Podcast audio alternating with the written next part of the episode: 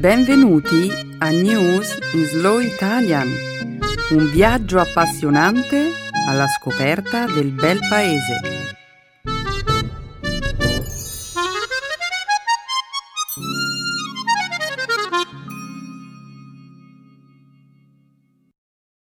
È giovedì 5 settembre 2019. Benvenuti al nostro programma settimanale News in Slow Italian. Un saluto a tutti i nostri ascoltatori. Ciao Stefano. Ciao Milena. Ciao a tutti. Nella prima parte del nostro programma parleremo di alcuni avvenimenti più importanti avvenuti questa settimana. Inizieremo con la richiesta di aiuto rivolta a tutto il mondo per aiutare le Bahamas, colpite dal devastante uragano di categoria 5, soprannominato Dorian. Poi parleremo di un nuovo obbligo, introdotto recentemente in Francia, che prevede che dall'inizio del nuovo anno scolastico in tutte le classi del paese siano esposte la bandiera francese e quella dell'Unione Europea. In seguito vi racconteremo della conferenza mondiale di tre giorni sull'intelligenza artificiale, tenutasi a Shanghai, in Cina, e terminata lo scorso sabato. Per finire, discuteremo dell'apertura a Toledo, in Spagna, del parco di divertimenti francese a tema storico Puy du Fou. Grazie Milena.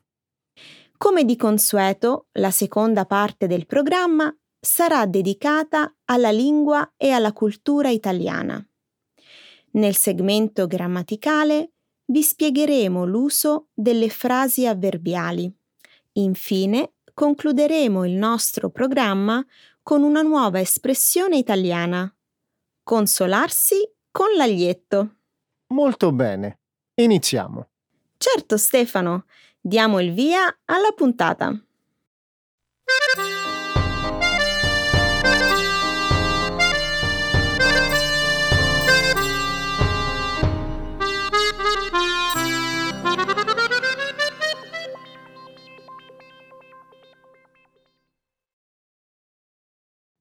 Richiesta di aiuto rivolta a tutto il mondo per aiutare le Bahamas devastate dall'uragano Dorian.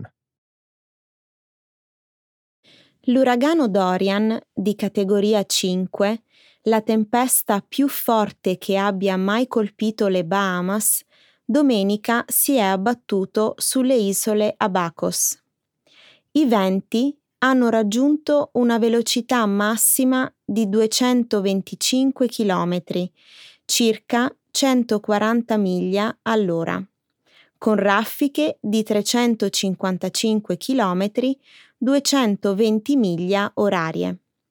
Dorian ha impiegato circa 36 ore per attraversare Grand Bahama, che misura 8 km in larghezza, per poi lasciare finalmente il paese martedì pomeriggio. Più di 13.000 case, pari circa al 45% delle abitazioni presenti sull'isola di Gran Bahama e Abaco, sono state fortemente danneggiate o distrutte. Secondo fonti delle Nazioni Unite, sono più di 60.000 le persone sull'isola ad avere bisogno di cibo, mentre secondo la Croce Rossa sono almeno 62.000 quelle che necessitano di acqua potabile. L'arrivo di aiuti umanitari all'aeroporto internazionale di Freeport è minacciato dalle inondazioni, che hanno coperto le piste con almeno 6 piedi d'acqua. Anche l'ospedale principale di Freeport è allagato. Migliaia di residenti di Gran Bahama e Abaco al momento sono senza un riparo. Secondo una serie di dichiarazioni congiunte fatte dalle Nazioni Unite, il Dipartimento di Stato americano, l'ambasciata americana di Nassau e altre istituzioni locali, senza un pronto intervento da parte della comunità internazionale, la situazione potrebbe peggiorare ulteriormente. 36 ore per attraversare 8 chilometri. Pensa al terrore delle persone che hanno dovuto affrontare la forza di un uragano di categoria 5, nascondendosi dentro le loro case. Abaco e Grand Bahama sono a non più di 40 piedi sopra il livello del mare. Prova a immaginare la situazione. L'acqua comincia a salire all'interno della casa che, per questo motivo, rischia di crollare da un momento all'altro. Ora dopo ora, puoi solo stare seduto e pensare al fatto che tu e la tua famiglia potreste non sopravvivere. È terribile quello che gli abitanti delle Bahamas hanno vissuto. E non è ancora finita. In molti rischiano di morire se gli aiuti non arrivano in fretta. Milena, ti ricordi cosa è accaduto a Puerto Rico dopo la devastazione dell'uragano Maria nel 2017? Il numero dei decessi salì in maniera esponenziale da 6 a 13, poi a 65, infine 3.000. Mm. Temo che questo possa ripetersi ancora. Forse. Gli aiuti, tuttavia, sono in arrivo. La Guardia Costiera americana, l'agenzia statunitense USAID e le associazioni umanitarie delle Nazioni Unite stanno lavorando congiuntamente sotto la guida della Royal Bahamas Defense Force e dell'Agenzia Nazionale delle Bahamas per la gestione delle emergenze. Questa è un'ottima notizia. Le persone delle Bahamas hanno bisogno di tutto l'aiuto possibile.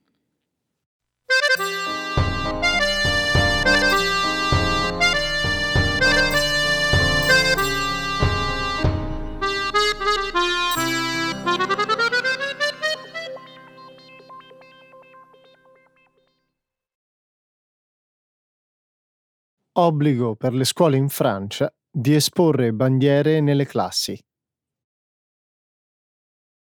Da lunedì è scattato l'obbligo per le scuole francesi di esporre nelle classi la bandiera francese e quella dell'Unione Europea, insieme alle parole dell'inno nazionale. In base a una legge precedente, le scuole in Francia erano tenute ad avere solo la bandiera francese. Ora, invece, tutte le classi appartenenti alla scuola primaria e secondaria devono esporre la bandiera della Francia, le parole della Marsigliese e il motto nazionale Liberté, Égalité, Fraternité. Questa modifica, già approvata in febbraio, era stata suggerita da Eric Ciotti, membro del partito di opposizione di centrodestra al Parlamento, ed è stata sostenuta anche dal governo centrista del presidente Emmanuel Macron. La presenza delle bandiere in classe è solo una delle novità, incluse nel nuovo ordinamento sull'educazione.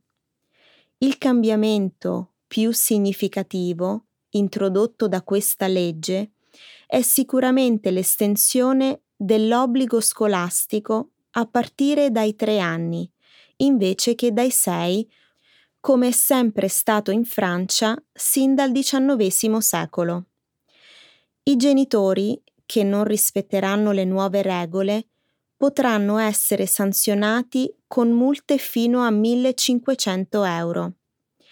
Questa normativa avrà effetto solo su un piccolo numero di famiglie, dal momento che il 97% dei bambini francesi tra i 3 e i 6 anni va già a scuola.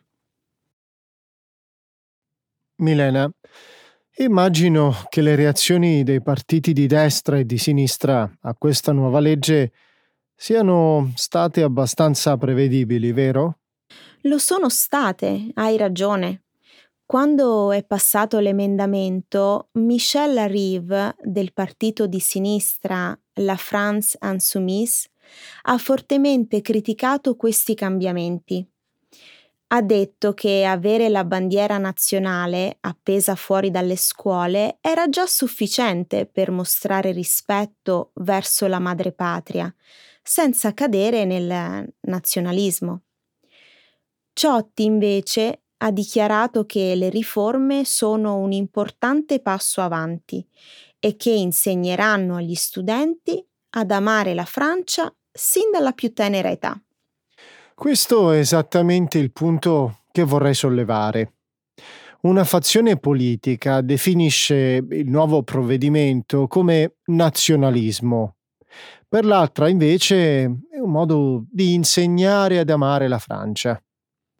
Ok, ma cosa vuoi dire con questo discorso?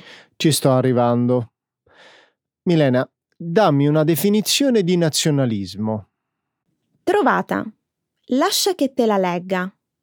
Il nazionalismo è l'identificazione con la propria nazione e sostegno ai suoi interessi, in particolare a esclusione o detrimento degli interessi di altre nazioni.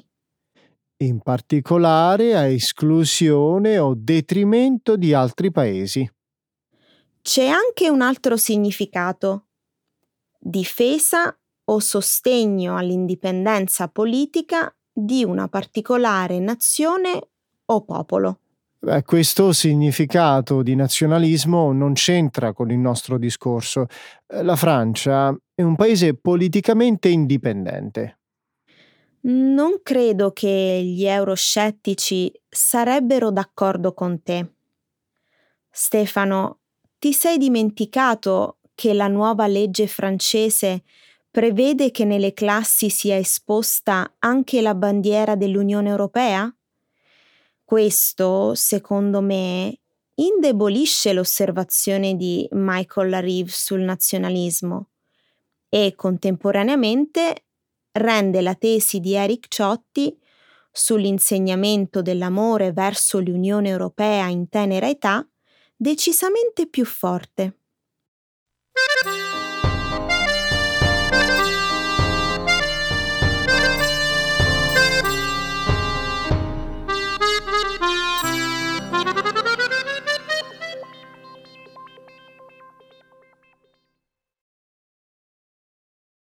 La Conferenza mondiale sull'intelligenza artificiale 2019. Sabato scorso si è conclusa la conferenza mondiale di tre giorni sull'intelligenza artificiale, tenutasi a Shanghai, in Cina. L'edizione di quest'anno, a tema Connettività intelligente, possibilità infinite, si è concentrata in particolare su una crescita di alta qualità, generata dall'intelligenza artificiale per far fronte ai problemi comuni dello sviluppo umano e creare migliori condizioni di vita per l'umanità. Alla conferenza di quest'anno hanno preso parte più di 300 imprese, un numero superiore del 50% rispetto a quello dell'anno precedente la Cina ha organizzato per la prima volta questa conferenza a Shanghai l'anno scorso. Oltre 20 progetti, i cui accordi sono stati firmati alla prima edizione dell'evento, sono stati completati, compresa la realizzazione a Shanghai di diversi centri di innovazione e istituti di ricerca per l'intelligenza artificiale, da parte di Microsoft, Amazon, Alibaba e altri giganti tecnologici internazionali. Secondo Wu King, il vice sindaco di Shanghai, a partire dall'anno scorso l'intelligenza artificiale è stata inserita tra le priorità della strategia di sviluppo della città. Shanghai, infatti, ospita oltre mille imprese, con un interesse primario nello sviluppo dell'intelligenza artificiale e più di 3.000 società interamente dedicate ad essa. La portata complessiva delle industrie collegate supera i 70 miliardi di yuan, rendendo la città il principale centro del paese, dedicato alle aziende del settore. Uno dei momenti più interessanti della conferenza è stato sicuramente il dibattito tra Jack Ma di Alibaba e Elon Musk. Sai di chi sto parlando, vero? Certo che lo so. Jack Ma è il cofondatore di Alibaba, il colosso del commercio online che contende ad Amazon il titolo di maggior venditore online del mondo, oltre ad essere uno dei più importanti fornitori di servizi cloud del momento. Elon Musk invece è un imprenditore in campo tecnologico. Ha creato PayPal, Tesla, la compagnia di razzi spaziali SpaceX, l'azienda di trasporti via tunnel The Boring Company e altre compagnie.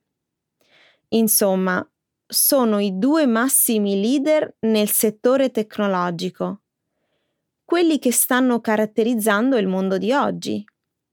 Qual era l'argomento del dibattito? Durante la conferenza di Shanghai hanno espresso pareri diversi sui rischi e i potenziali benefici associati all'uso dell'intelligenza artificiale.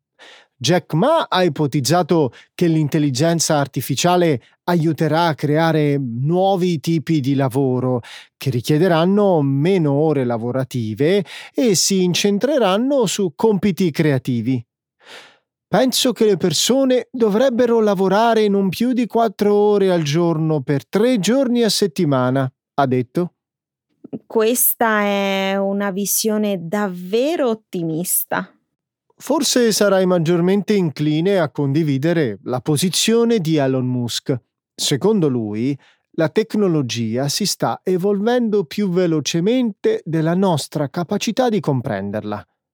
Ha sostenuto che la disoccupazione di massa è un vero problema e ha aggiunto che l'intelligenza artificiale renderà i lavori tendenzialmente inutili.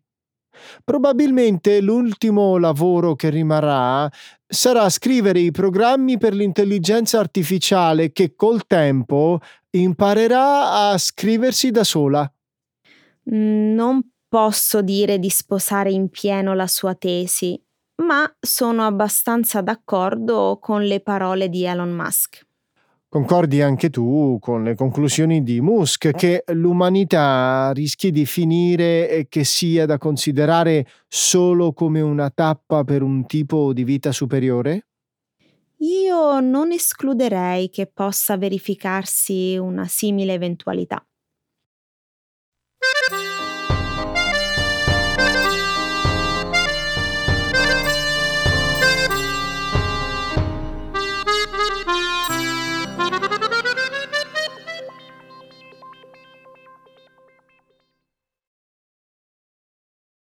Un famoso parco di divertimenti francese apre una nuova sede in Spagna. L'ultimo fine settimana di agosto, lo storico parco di divertimenti francese Puy du Fou ha aperto una nuova sede nelle vicinanze della città di Toledo, a meno di un'ora di macchina da Madrid. Il nuovo parco, costruito su una superficie di 5 ettari, è tre volte più piccolo del suo omologo francese. Mentre l'originale Puy du Fou è un parco incentrato sulla storia della Vandea, rinomato per la sua ricostruzione storica e gli spettacoli notturni di luci, quello costruito a Toledo offre una nuova serie di spettacoli basati sulla storia del luogo. Il primo spettacolo, dal titolo El sueno de Toledo, il sogno di Toledo, è già stato confermato con 15 rappresentazioni in programma per quest'anno. Lo show dura un'ora e dieci minuti e prevede la partecipazione di 185 persone tra attori e cavallerizzi. Ogni esibizione si terrà davanti a una platea in grado di ospitare fino a 4.000 spettatori. Quest'anno il parco sarà in grado di offrire 87 nuove opportunità di lavoro. Entro il 2028 si prevede che crei oltre 876 posti di lavoro diretti e allo stesso tempo più di 2400 occupazioni legate indirettamente alle attività del parco. La parte notturna del parco a tema sarà completata entro il 2021 e offrirà show serali e spettacoli di luci simili a quelli che si possono ammirare nell'omologo parco francese. 185 attori e cavallerizzi. Wow! Al parco Puy de Faux sanno creare davvero spettacoli memorabili. Mi ricordo che quando avevo 13 anni i miei genitori mi portarono lì di sera a vedere uno spettacolo di luci. Fu spettacolare. Sapevi che nel 2012 il Puy du Fou è stato eletto il miglior parco a tema del mondo? Lo ha stabilito l'American Themed Entertainment Association tra un gruppo di 700 parchi e spettacoli di 40 paesi diversi. Incredibile! Questo non lo sapevo.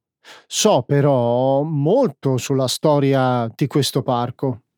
Scommetto che sai tante cose, perché sei rimasto colpito dallo spettacolo a cui hai assistito quando hai visitato il parco a 13 anni. Hai proprio ragione. Si può dire che all'epoca ero proprio fissato con il Puy du Fou. Raccontami qualcosa sulla storia di questo parco. Il Puy du Fou è nato nel 1977. 1977 quando lo studente ventisettenne Philippe de Villiers Aspetta, parli di Philippe de Villiers, il membro del Parlamento europeo? Esattamente, parlo proprio di de Villiers, l'ex membro del Parlamento europeo e padre dell'attuale presidente del Fou. Continua. Allora, il 13 giugno del 1977 Philippe de Villiers scoprì le rovine di un antico castello rinascimentale nel piccolo villaggio di Les vicino a Cholet. Scrisse quindi una sceneggiatura che, in un arco temporale che va dal XIV secolo alla Seconda Guerra Mondiale, racconta le vicende di una famiglia locale i il cui nome deriva da quello di un soldato della Vandea, al tempo della guerra tra questa regione e la Repubblica francese durante la Rivoluzione. Se non sbaglio, questa sceneggiatura si trasformò poi nell'originalissimo spettacolo intitolato Ciné Chenier, vero? Esatto, questo è come tutto è iniziato. Sono curiosa. Adesso che sei adulto, andrai a vedere Il Sueno de Toledo? Certo che ci andrò, Milena. In tutti questi anni il mio interesse per il pot de foie non è mai diminuito.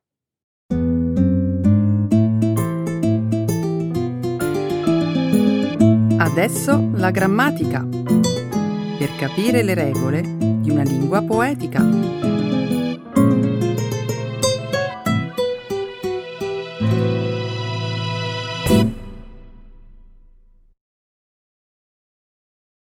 Adverbial phrases. Sapevi che dall'inizio di agosto è entrata in vigore un'ordinanza voluta dalla giunta romana che vieta di sedersi sui famosi gradini di Trinità dei Monti a Piazza di Spagna? Per chi trasgredisce alla norma, bivacca, sporca o danneggia il monumento, sono previste sanzioni fino a 400 euro.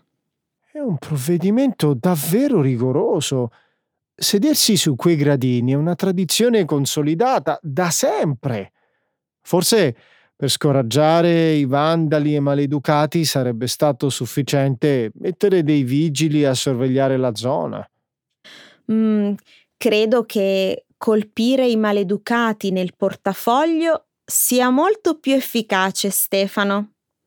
Vedrai che mano a mano la gente capirà qual è il comportamento corretto da tenere. È spiacevole che si debba ricorrere a certe misure, ma le azioni irriguardose dei turisti nei confronti dei monumenti di Roma negli ultimi tempi sono cresciute a dismisura, rendendo necessario prendere provvedimenti come questo. Capisco il tuo punto di vista. Anch'io credo che sia fondamentale proteggere dal vandalismo le bellezze storiche e artistiche di Roma. Tuttavia continuo a pensare che un divieto del genere sia senza senso. Mhmm, sarò all'antica, ma secondo me la scalinata è stata costruita per essere quotidianamente percorsa da cittadini e visitatori, e non per essere un monumento da osservare da lontano. Adesso non esageriamo. Il provvedimento approvato dal Comune di Roma non è così estremo la gente potrà sempre continuare a salire e scendere i gradini di Trinità dei Monti, fermarsi di tanto in tanto per ammirare il panorama e scattare fotografie. Immagino che il provvedimento abbia suscitato un bel po' di polemiche tra i turisti, specialmente quando i vigili avranno detto loro di alzarsi dai gradini. Di sicuro la norma ha lasciato tutti a bocca aperta. Nonostante ciò, però, la maggior parte dei cittadini romani ha giudicato con favore l'entrata in vigore del nuovo regolamento, che, tra le altre cose, prevede anche il divieto di bere attaccandosi ai nassoni delle fontane e di mangiare a ridosso dei monumenti di pregio. Non si potrà fare nemmeno questo? Ah, ci picchia. Sembra che adesso, prima di visitare Roma, bisognerà mettersi a studiare per bene le nuove regole di comportamento da tenere nei pressi dei monumenti romani. Poteva essere anche peggio di così, Stefano. Nel 2016, dopo il completamento del restauro finanziato dalla casa di moda Bulgari, è stata avanzata l'idea di costruire una cancellata per proteggere la scalinata di Trinità dei Monti dagli atti vandalici, da tenere aperta solo nelle ore diurne. Per fortuna il progetto di ingabbiare il monumento è naufragato. Meno male che di tanto in tanto vince il buonsenso. Non oso immaginare quanto sarebbe stata esteticamente mostruosa un'inferriata. Hai ragione. Ho letto che molti commercianti di via Condotti, la famosa strada dello shopping di lusso in prossimità di Piazza di Spagna, sarebbero stati favorevoli alla costruzione della cancellata, che avrebbe a loro dire protetto maggiormente la famosa scalinata patrimonio dell'UNESCO. A me mm, non dispiaceva affatto ammirare la scalinata di Trinità dei Monti invasa alla rinfusa dai turisti, anzi, mi metteva allegria. Bisognerà che mano a mano ci si abitui a vedere la scalinata senza turisti seduti sui gradini. La giunta romana, infatti, non ha alcuna intenzione di ritirare il provvedimento. Anzi, se le cose miglioreranno, pensa addirittura di estenderlo ad altri monumenti cittadini. Ecco le espressioni, un saggio di una cultura che ride e sa far vivere forti emozioni.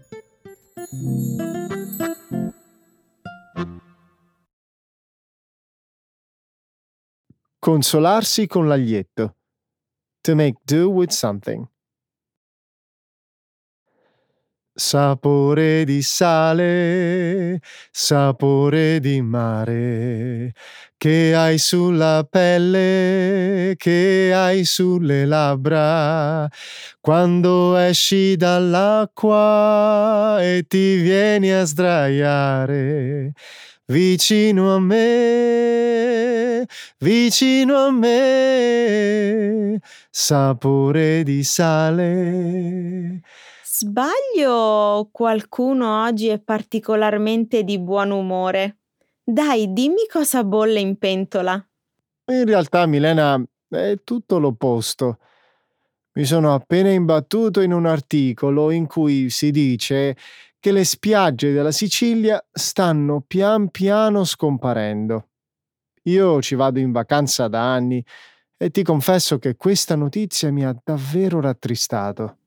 Mm, se sei triste, non capisco come mai tu abbia deciso di cantare Sapore di sale, un brano notissimo degli anni Sessanta che rievoca i ricordi più piacevoli delle vacanze trascorse in riva al mare. Ti spiego. Gino Paoli, l'autore di questa canzone, raccontò di averne composto il testo mentre soggiornava in una villa nei pressi di Capo d'Orlando, nella Sicilia nordorientale. Secondo le associazioni ambientaliste, sono proprio le spiagge di questo tratto di costa a rischiare di scomparire per effetto dell'erosione. Ho letto che se non verranno presi provvedimenti urgenti, i siciliani un giorno potrebbero consolarsi con l'aglietto. Spero che la situazione non sia così allarmante come la descrivi. Secondo Legambiente lo è.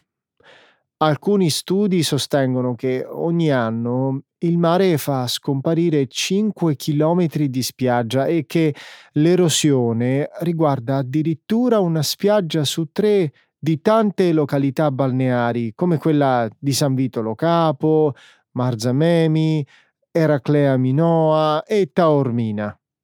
Sarebbe davvero un peccato se queste meravigliose spiagge scomparissero per sempre. Purtroppo la situazione è davvero seria. Pensa che dagli anni Ottanta a oggi la spiaggia di Eraclea Minoa è arretrata di oltre 150 metri.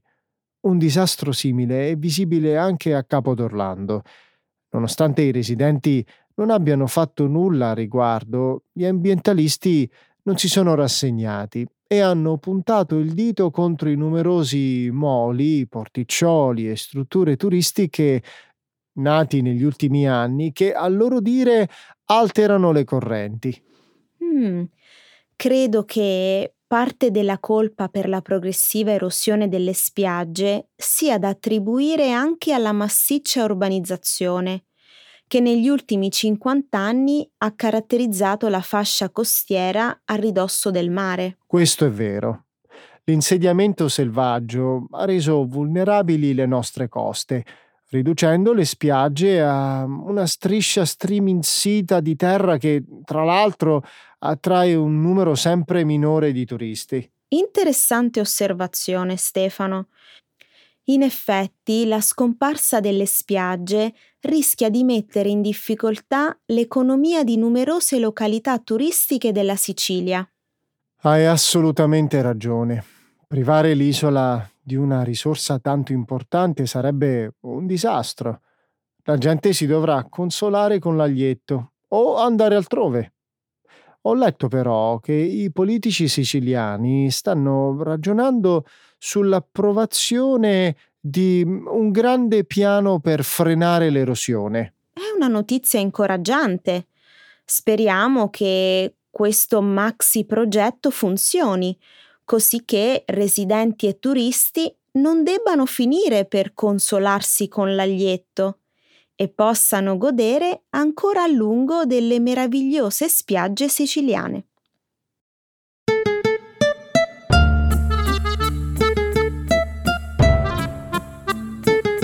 Milena, mi sarebbe tanto piaciuto continuare a parlare della Sicilia.